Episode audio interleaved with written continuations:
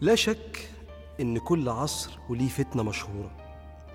وكل ما الإنسان حمى نفسه من فتنة هذا العصر احتراما لله واحتراما لنفسه كلما ارتفع مقامه وزاد أجره عند ربنا سبحانه وتعالى دنيا وآخرة. ومش محتاج اجتهاد إنك تلاحظ في هذه العصور حجم الانفتاح في علاقات الرجال بالنساء والولاد بالبنات. وزيادة العري من جانب بعض النساء وزيادة الجرأة وعدم احترام كيان المرأة وحيائها من جانب بعض الرجال. وكل ده مع وفرة وسهولة الغلط عمل حالة من الفتنة المتعفف عنها بطل. وفي شيء عند الرجالة اسمه المروءة والمروءة هي حالة من الجدية. ورفض الدنو في الأخلاق والتصرفات الخسيسة. اللي بتخلي الإنسان يرفض إنه يستقوي على المرأة جسديا فيتحرش بيها أو يبص لها بصة شهوانية جنسية أو يستغل احتياجها للعطف والحب فيضحك عليها. عنتر بن شداد كان في الجاهلية قبل الإسلام بس كان راجل فكان يقول في الشعر وأغض الطرف عن جارتي حتى يواري جارتي مأواها. يعني عنتر بن شداد واقف في منطقة كده والست طالعة من خيمة لخيمة فيبص في الأرض. مع إنه كان قوي ولو عاكس محدش يعرف يتكلم معاه لكنه كان قوي رجل عنده مروءة. فكان يحط راسه في الأرض كده لغاية ما الست تخش الخيمة التانية. ما يسمحش لنفسه كرجل إنه يبص على الست. وده اللي سماه سيدنا رسول الله خلق من أجل أخلاق الإسلام اسمه العفاف. وكان سيدنا رسول الله بيعلمنا يوميا تدعي الدعوة دي اللهم إني أسألك الهدى والتقى والعفاف والغنى. بص حط العفاف فين؟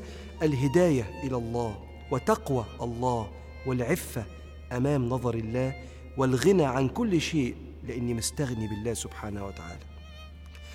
وحقيقة العفة هي عدم الانقياد لإله لا يرحم اسمه الشهوة فالراجل شخصيته أقوى من شهوته. واحترامه لنفسه واحترامه لنظر الله أقوى من هذه الشهوة المركبة عشان يستمتع بيها في الحلال. عشان كده رب العالمين طلب مننا في آية في غاية الرقة. بسم الله الرحمن الرحيم. وليستعفف.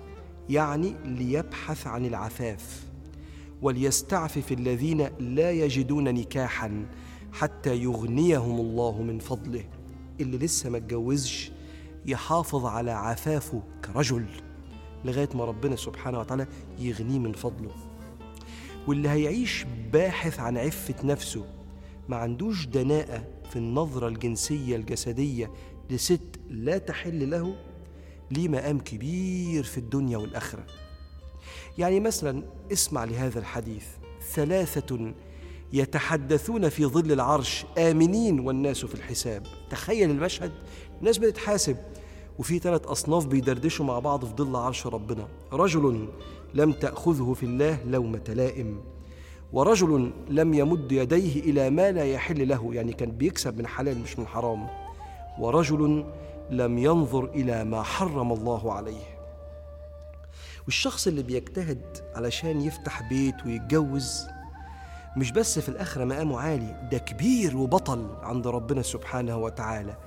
وهنيئا لك العون من الملك. قال صلى الله عليه وسلم فيما رواه الإمام النسائي عن أبي هريرة ثلاثة حق على الله عونهم المجاهد في سبيل الله. ماشي.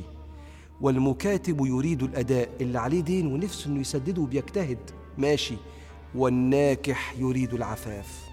الشاب الراجل اللي عنده مروءة اللي نفسه يقرب من بنت بيحبها لكن مش عايز يقرب في الحرام فبيجتهد ويفحت في الصخر عشان يحوش المهر والشبكة والشقة.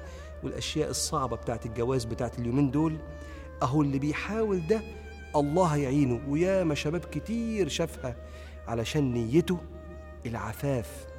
مش الأشياء التانية اللي ربنا ما يرضاش عنها. هتعمل إيه في الزمن اللي إحنا فيه؟ أوصيك بكثرة لا إله إلا الله. الضعيف جسديا أعزكم الله وجنسيا قدام شهوات الدنيا يكثر من لا إله إلا الله. اللي النبي قال عليها جددوا إيمانكم بلا إله إلا الله. قوي قلبك قدام الفتن. والحاجة التانية اشغل فترات الوحدة اللي بتدفعك للإباحية اللي موجودة في الإنترنت وفي التلفزيون وفي حتت كتير. اشغل فترات الوحدة بالرياضة أو بالذكر أو تاخد كورسات اشتغل تقعدش لوحدك. آخرتك ودنيتك أغلى عليك من أي حاجة فما تقعدش لوحدك كتير. رقم ثلاثة قطع العلاقات الدافعة للخطأ. مفيش حد يستاهل تخش عشانه النار. نار الدنيا بالبعد عن ربنا أو والعياذ بالله نار الآخرة. اللي مش راضي باحترامك مش هينفعك ولا دنيا ولا آخرة. واللي مش راضي عن رجولتك وضبطك لنفسك في سنين الفتنة انت كشاب أو في أزمنة الفتنة اللي إحنا فيها صدقني انت أغلى على نفسك من كده. ابعد ودور على اللي يحترم حتى لو بيغلط بيحترم إرادتك. اللهم إنا نسألك الهدى والتقى والعفاف والغنى.